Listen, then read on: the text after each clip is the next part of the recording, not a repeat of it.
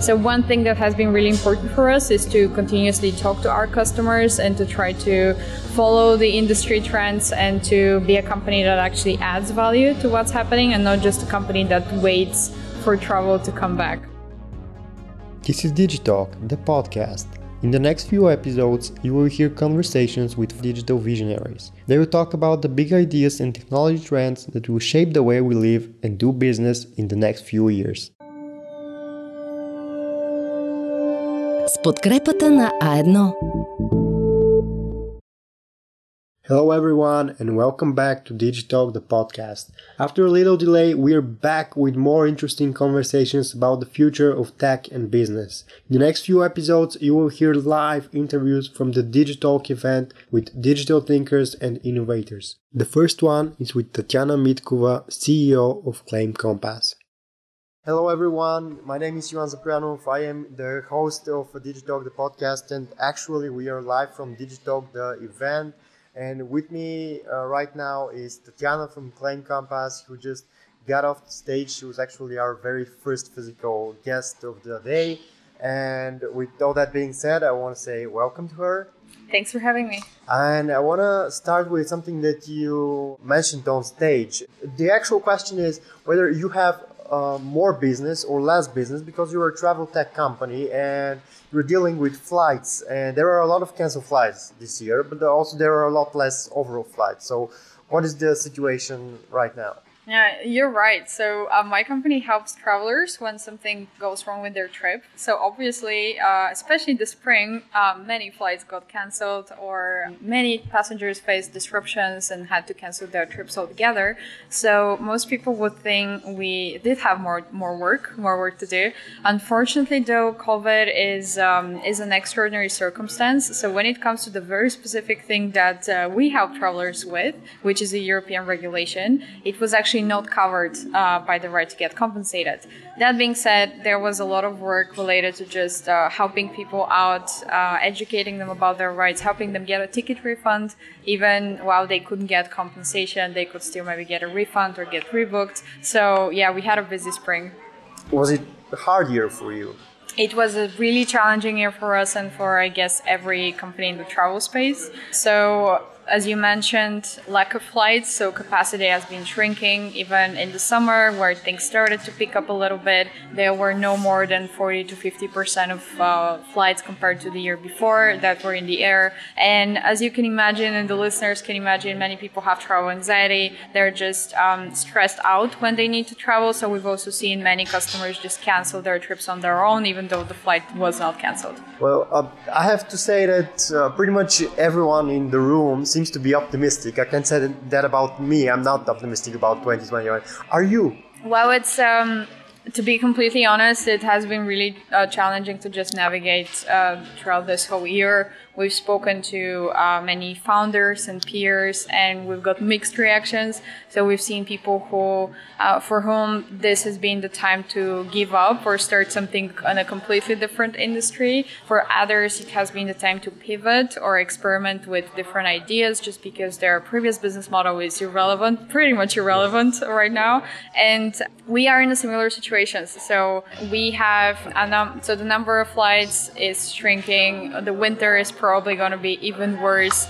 But at the same time, we have been experimenting with some other things that we can do for our customers. So one thing that has been really important for us is to continuously talk to our customers and to try to follow the industry trends and to be a company that actually adds value to what's happening and not just a company that waits for travel to come back. But yeah, this last part, when is travel going to come back? I think this has been something that is stressing a lot of people in the industry out, including ourselves. It's just really hard to make plans if you don't know if travel is going to pick up again once a vaccine is here, or is it going to be a few years before we see the same levels, industry levels that we had before COVID. Yeah, something that you mentioned on stage is that people really don't want to wait to travel. they are really expecting the time that they can fly again. And this is something that was seen as a luxury just a few years ago, and now everybody is traveling and everybody think that they got robbed because of coronavirus, that they can't travel. How do you see things from Claim Compass? Well, this is a different crisis than the ones before, especially for travel. So this was a purely external reason that made travel stop. And this is why so many people in the industry are really confident, really optimistic that it's going to go back. So it's not people didn't start traveling because they didn't want to go to their next vacation or business trip. They didn't stop traveling because their lifestyle changed and they didn't want to check out new countries, visit relatives and friends. They stopped because of this extraordinary circumstance, the coronavirus. And now, obviously, before we have a vaccine, because before we've handled the virus, many people are going to choose either to stay home or to get on a train or a bus or a car and maybe not on a flight. But at the same time, many companies are just preparing for this point in the future where everything is going to be just the way it was before. So this is unlike other crises that get caused by circumstances or like problems that have been there for a long time and they build up and something breaks. For travel, it was like an abrupt change, an abrupt stop. That also means for some people, they also project that once things are okay, it will recover really quickly. С подкрепата на А1. Успехът идва с ясна цел и с някой, на когото разчиташ. Защото ти дава точните решения в новата реалност. Някой, който предвижда всичко, което ще ти потрябва, за да преодолееш предизвикателствата и прави твоя успех по-сигурен, дори в извънредни ситуации. Дигитални бизнес решения от А1 за идеи, които работят. С подкрепата на А1. With all that being said, what do you expect from 2021? Well, I'm hopeful. I'm really looking forward to the vaccine and to how countries, especially in Europe, handle the second wave. I think we as a team and like as founders were also mentally prepared for the winter, which is going to be tough. We've seen what's been happening these past few weeks and these past few days, so we are expecting, again, maybe not necessarily a lockdown in each country, but again, restrictions, travel restrictions in particular. So we're not hoping to see any positive signs of recovery in the next 3 to 6 months. But on the other hand, we are looking forward to next spring and next summer.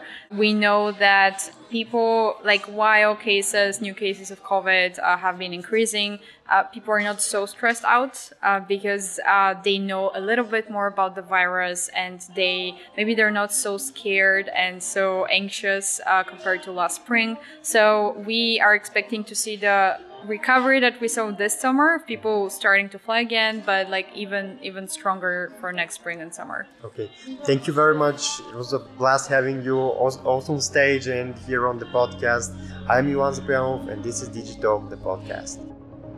If you like this podcast, you can follow us on Spotify and Apple Podcasts. Sound editing was done by Tihomir Kolev. I am your host, Ioan Zaprianov. Hear you soon.